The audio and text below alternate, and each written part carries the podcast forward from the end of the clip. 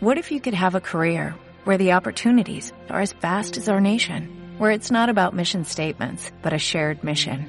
At U.S. Customs and Border Protection, we go beyond to protect more than borders, from ship to shore, air to ground, cities to local communities. CBP agents and officers are keeping people safe. Join U.S. Customs and Border Protection and go beyond for something far greater than yourself. Learn more at cbp.gov/careers.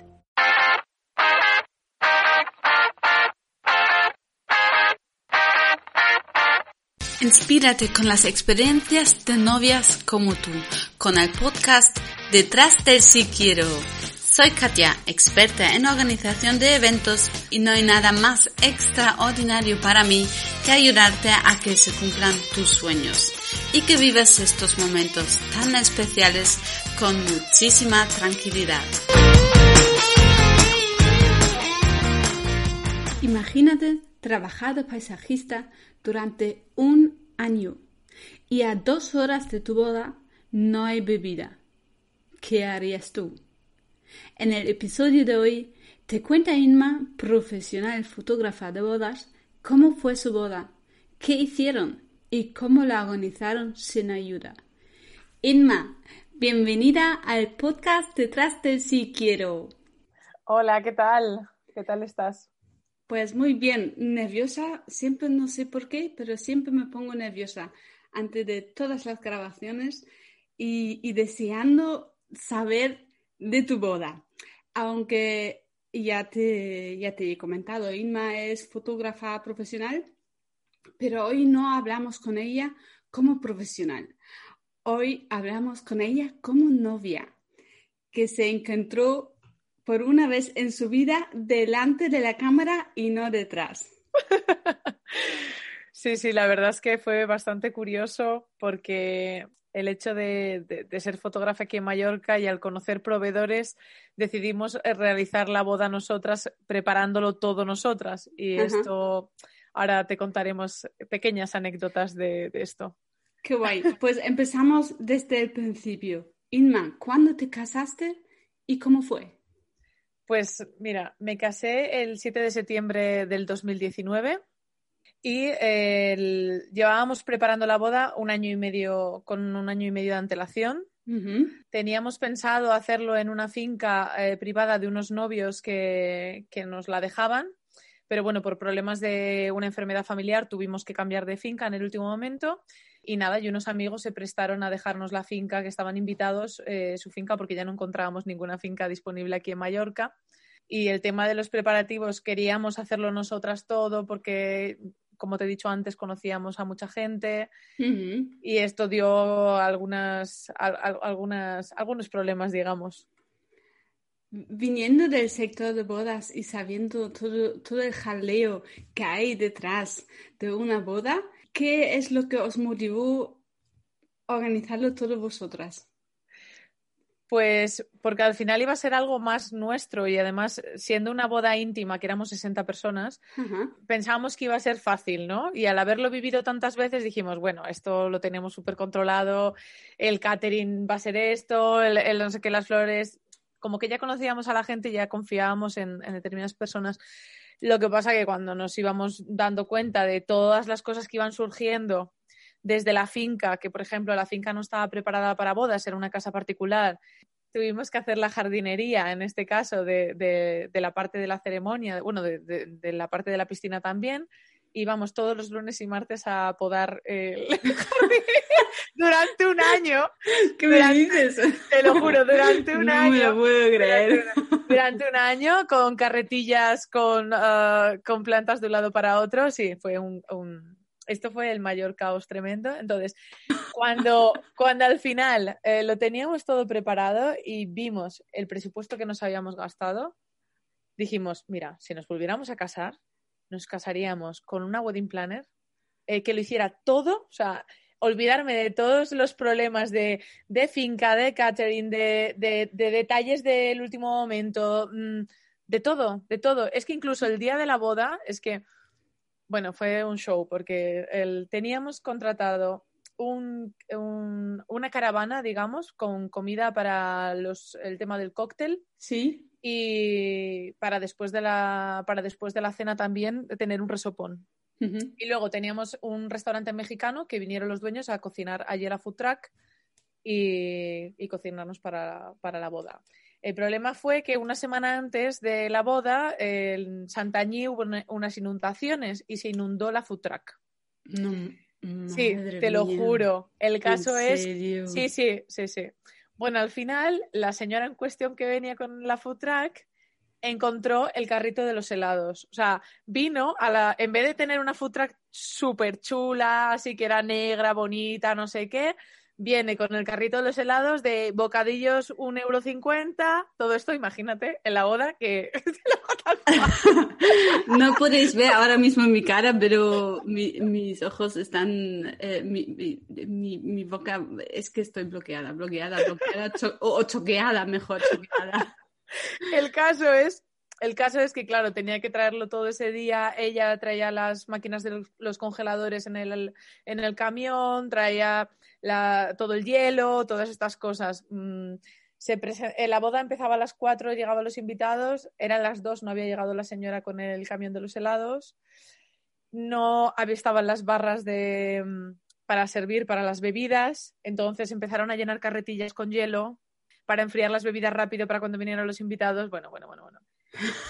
El caso es que cuando llegamos nosotras, ¿vale? Yo vi la cara de allí de la gente, de, la, de la food truck y a un chico que habíamos dejado encargado como de wedding planner ese día, un poco organizando la decoración y tal. Sí. Y me viene el pobre como ya casi llorando de, y yo, ¿qué pasa? ¿Qué pasa? Y dice, no, es que, es que no, solo hay dos botellas de Coca-Cola, no sé qué. Y yo diciendo, ¿pero qué dices? ¿Pero, pero cómo puede ser? Pero si hemos hecho un, listado de todas las bebidas, estaba comprado todo, todo, Dije, nada, no pasa nada. O sea, imagínate el día de tu boda, ¿eh? ¿eh? le di la tarjeta y le dije, vete a comprar a donde sea la gasolinera, supermercado, donde quieras. Digo, pero tráelo, mm, mm, trae, que no falte, que no falte bebida, porque si falta bebida en una boda, pues ¿qué vamos a hacer? ¿no? O sea, es de las cosas más así importantes, digamos. Y nada, y luego ya empezaron a ir las cosas eh, rodadas, una detrás de otra, porque bueno, eh, los camareros estaban muy bien preparados. La verdad es que gracias a Dios cogimos los mejores camareros que habíamos, pues de, ver diferentes catering y tal, pues habíamos cogido pues al metre de este catering, y tal. Y ellos lo supieron, eh, ellos nos salvaron la boda, realmente. O sea, nos salvaron la boda porque si no hubiera sido un desastre, o sea, pero un desastre máximo. Y claro, y, sabiendo todas estas cosas, por supuesto que si nos volviéramos a casar no lo habríamos hecho así, mm, pero ni de broma, o sea, ni de broma. Ay, Inma. Esto creo, esto no lo habíamos hablado anteriormente tú y yo, creo. No, no, no, no. Nos conocimos en, Mallorca y, hubo feeling, hemos hablado de todo menos esto. Recuerdo que, me contaste que mm, te encantó el ramo de novia que, tuviste. Sí, sí, sí, sí. Pero no, no sabía nada más. Entonces, Inma, para ti, a la hora de visualizar o, soñar de tu propia boda, después de haber visto tantas bodas, independientemente de cómo salió al final, cuando tú empiezas a preparar tu propia boda, mm, realmente ¿Te ha sido una ventaja o un, inconveniente ser fotógrafa de bodas? Sí, pues a ver, en mi caso ha sido una ventaja porque eres muy observador en las bodas, entonces te das cuenta de las cosas que te gustan, de las cosas que no te gustan.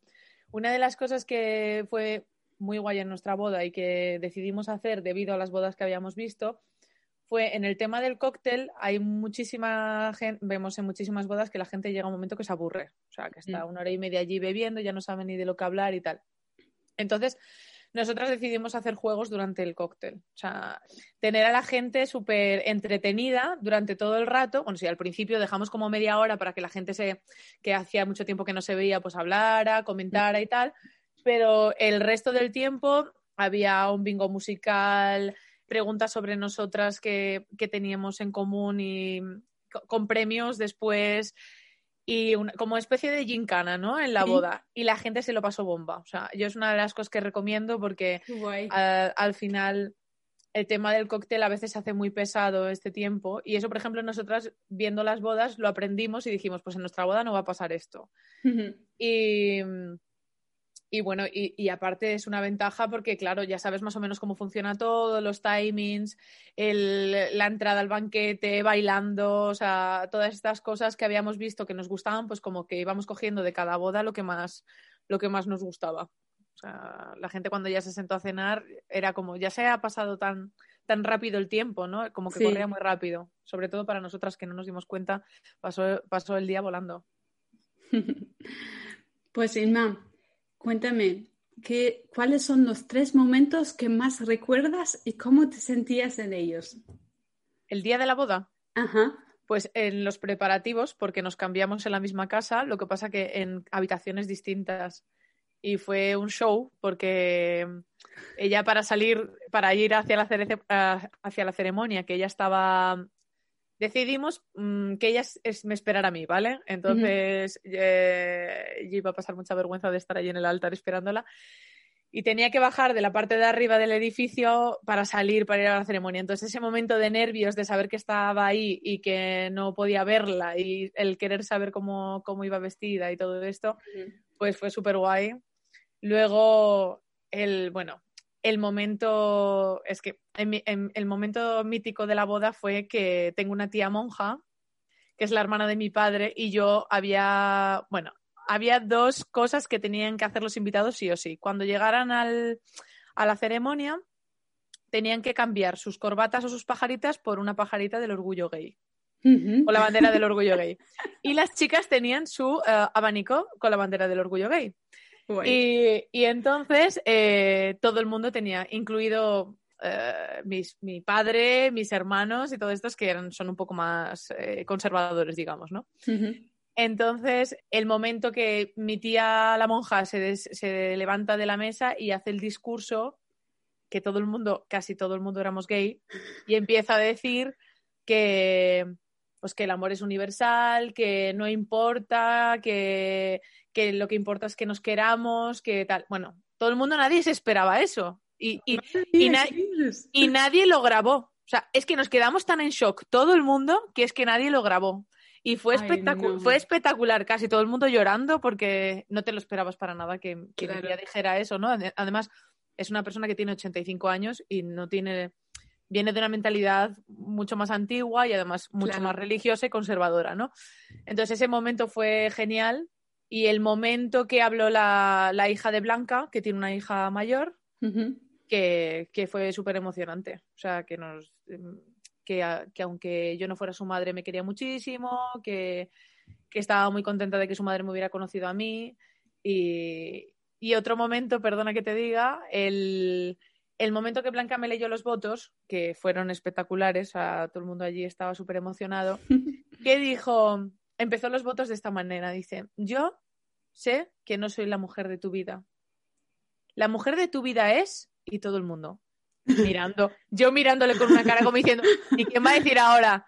Y se gira y mira a la perra y dice, Noah, porque tengo, tengo un whippet y tengo un perro, o sea, y dice, no, no, porque la mujer de tu vida es Noah, de, de, mi perrita, ¿no? Y mira, todo el mundo ja, ja, ja, ja, riéndose. Pero todo el mundo estaba como en shock diciendo, bueno, a ver, Inma, ¿qué, qué, o sea, ¿qué, va a decir ahora, no? Y, y, nada, estos, eh, para mí estos fueron los momentos más, más, más bonitos de intensos del día de la boda. Sé que a nosotros solo escucháis, pero me duele la cara de la sonrisa que tengo de oreja a oreja de escuchar esas historias. Madre mía, ¿qué hubiera dado por estar ahí, Inma? te lo hubieras pasado genial. Seguro, seguro, seguro. Qué bueno, qué bueno. Inma, cuando empezasteis a buscar la finca y construir este puzzle de una boda íntima y personal, que al final, bueno, para mí siempre es como un, un gran puzzle, ¿no? Tienes que elegir y buscar las piezas adecuadas y que corresponden y que, se pueda juntar para crear una historia, ¿no? Que es vuestra boda. ¿Qué era realmente importante para vosotras? Lo más importante para nosotras es que estuviera la gente que más importante, es decir, que no hubiera más gente de la que tenía que haber y que esa gente no fallara, porque éramos 60 invitados, entonces lo miramos todo tan, tan, tan, tan milimétrico de que eran nuestros mejores amigos, eh, la familia más, más, más, más directa. Entonces, esto era lo más importante para nosotras. Y, el, eh, por supuesto, que la gente se lo pasara bien. O sea, para, para nosotras lo más importante es que la gente disfrutara del, de ese día al máximo, que fuera una experiencia inolvidable. Porque tengo muy buen recuerdo de la infancia, de, de las bodas que viví en mi familia, de mis hermanos y todo esto que eran bodas pues mucho más tradicionales, no tienen nada que ver con las bodas de ahora, pero en esas bodas nos, lo pasábamos bomba. Entonces era, no quiero que se pierda esa magia que teníamos cuando yo era niña con, mi familia.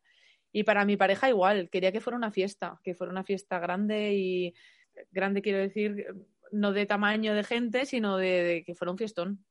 y eso es lo que buscamos desde el primer momento, tanto que la finca estuviera adecuada para poca gente, que no tenía que ser una finca enorme, porque si no, no iba a quedar un poco ridículo.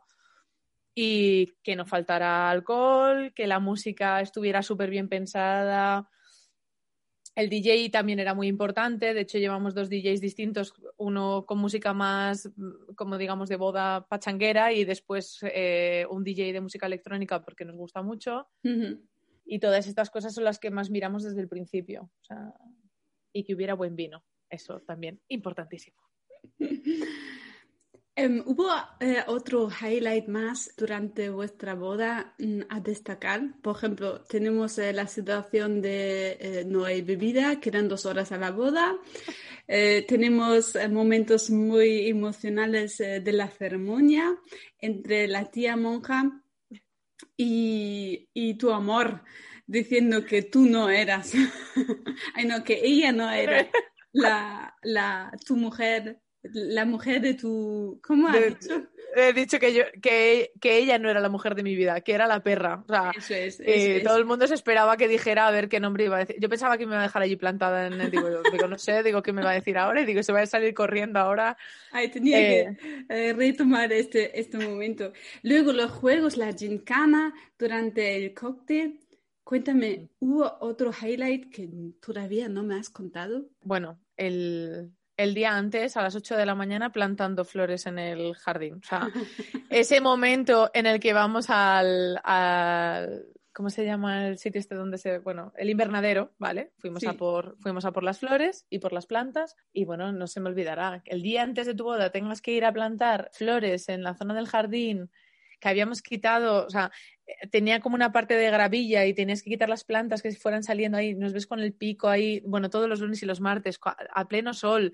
Y yo decía, pero esto, es que esto, es que esto no está pagado, o sea, es que este momento, pues sí, y, y sobre todo es para, para, para los novios que nos escuchan o novias que nos escuchan, es el estrés que se llevan los días anteriores de la boda, que yo recomiendo que los dos, dos o tres días antes de la boda no se hagan nada. O sea, te dediques a dar tu masaje, a estar en un beach club tomando gin tonics eh, relajadamente y que ya está ya todo hecho. O sea, que ya no vas a hacer más porque el último día te pongas allí como nosotras a poner cuatro flores. Al final la boda va a salir genial, siempre van a pasar cosas, porque siempre en una boda pasan cosas, no va a salir todo perfecto, eso es imposible, olvidaros, pero sí que eh, los tres días antes disfrutar. Y sobre todo, cada una con su familia, si puede ser, o con sus amigos, porque se generan muchas tensiones en las parejas antes, antes de la boda por el estrés que conlleva. Porque aunque pienses que lo llevas bien y nosotras que lo hemos llevado todo súper bien durante todo este año y medio, ha habido momentos de que te quieres matar porque las cosas mm, van saliendo impedimentos y no sabes cómo solucionarlos y, tú tienes tu punto de vista, yo tengo el mío y al final pues esto, ¿no? y vamos, mi consejo sería ese, que los tres días antes de la boda no hacer nada relacionado con la boda. Relax absoluto, o sea, absoluto. Bueno, Inma, ahora vamos otra vez a ti. ¿Qué le recomendarías a tu yo de novia si te encontraras con ella? Que, que me relaje, o sea, que, no vayas a plantar. Que no vaya a plantar, que me relaje y que, y que, y que deje en manos de profesionales su trabajo. O sea, eso es lo que yo me recomendaría a mi yo de novia. Diría, Ima, relájate, mm, no hace falta controlarlo todo. Eso, no hace falta mm. controlarlo todo. Déjate llevar. Y, y van, saldrán cosas mal, pero disfruta. Y ese día, sobre todo, una cosa que nos pusimos en la cabeza desde que, em, vamos, desde que nos despertamos fue, pase lo que pase, aunque falte Coca-Cola, aunque pasaran mil cosas, vamos a disfrutarlo al máximo, porque ese día se va a pasar volando. Todo el esfuerzo que has hecho, todo el dinero que has invertido, todas las ganas y la ilusión, no se te pueden perder porque venga un proveedor y te diga, pues falta Coca-Cola o falta no sé qué. No, no, no te puede pasar eso. Entonces, yo eso e, es, de las únicas cosas que hicimos bien fue el disfrutar ese día, pasara lo que pasara. Y es una cosa que, por ejemplo, yo como profesional digo a mis, a mis novias, ¿no? O a mis novios, por favor, ese día disfrútalo muchísimo. Da igual lo que pase, da igual, da igual, da igual, da igual. Como si se cae alguien a la piscina, ya vendrá una ambulancia y se lo llevará. Tú disfruta. Sí, sí, sí, tal cual, tal cual. Porque puede pasar, pueden pasar miles de cosas en una. Puede pasar mucho y no puede pasar nada. Hay que disfrutarlo a tope. Sí, y sobre todo es que si tienes a alguien, por ejemplo, si tienes una wedding planner que lo lleva o un wedding planner, tú te despreocupas porque la función de este es que no te enteres si pasa algo malo. O sea, si pasa cualquier cosa o tal, esa persona se hace como responsable de que tú no te des cuenta y sin embargo, si no tienes esto, como me pasó a mí, que no teníamos, teníamos un amigo, ¿no? Pero mm. que vino porque yo le vi la cara y ya enseguida vino y tenía confianza. Pero normalmente esto es una cosa que, que, hay que delegar esta confianza en otra persona y tú ese día despreocuparte. Si tú llegas a preguntar a una novia, ¿qué tal fue tu boda? Y, tú, y la novia tuvo un wedding planner, dice, ah, fue todo genial, estaba súper relajada, súper bien. Ahora preguntamos a tu wedding planner, ¿qué tal fue esta boda? Entonces damos dos versiones. La oficial perfecto, todo bien organizado. Y, la no oficial, porque claro, los novios nos contratan mm, para tener todo controlado. Pero sí que es verdad que los golpes nos, nos lo llevamos nosotros. Sí, sí, sí, sí, sí. Pero bueno, para eso estamos. A mí personalmente me encanta resolver cualquier eh, problema que haya. Mm, se, se, requiere muchísima improvisación en algunos momentos en concreto. Y bueno, lo más importante es que no le llegue a los novios, que realmente puedan disfrutar, que no se tenga que comer la cabeza, ni preocuparse, ni, ni temer que sus padres no estén cómodos, que su tío no esté cómodo, su primo lejano que no sé qué no esté cómodo por cualquier motivo. Mm. Así que nada, Inma, wow, muchísimas gracias por compartir tus experiencias. Gracias a ti como novia y vamos hablando, seguimos en contacto. Muchísimas gracias y un fuerte abrazo a Mallorca. Otro para ti. Pronto nos vemos. Y hasta aquí el episodio de esta semana del podcast Detrás del Si Quiero. Si te ha gustado, gracias por compartirlo. Te espero en el siguiente con más historias increíbles de novias como tú. When you drive a vehicle so reliable it's backed by a 10-year, 100,000-mile limited warranty, you stop thinking about what you can't do and start doing what you never thought possible. Visit your local Kia dealer today to see what you're capable of in a vehicle that inspires confidence around every corner. Kia, movement that inspires. Call 800-3334-KIA for details. Always drive safely. Limited inventory available. Warranties include 10-year 100,000-mile powertrain and 5-year 60,000-mile basic. Warranties are limited. See retailer for details.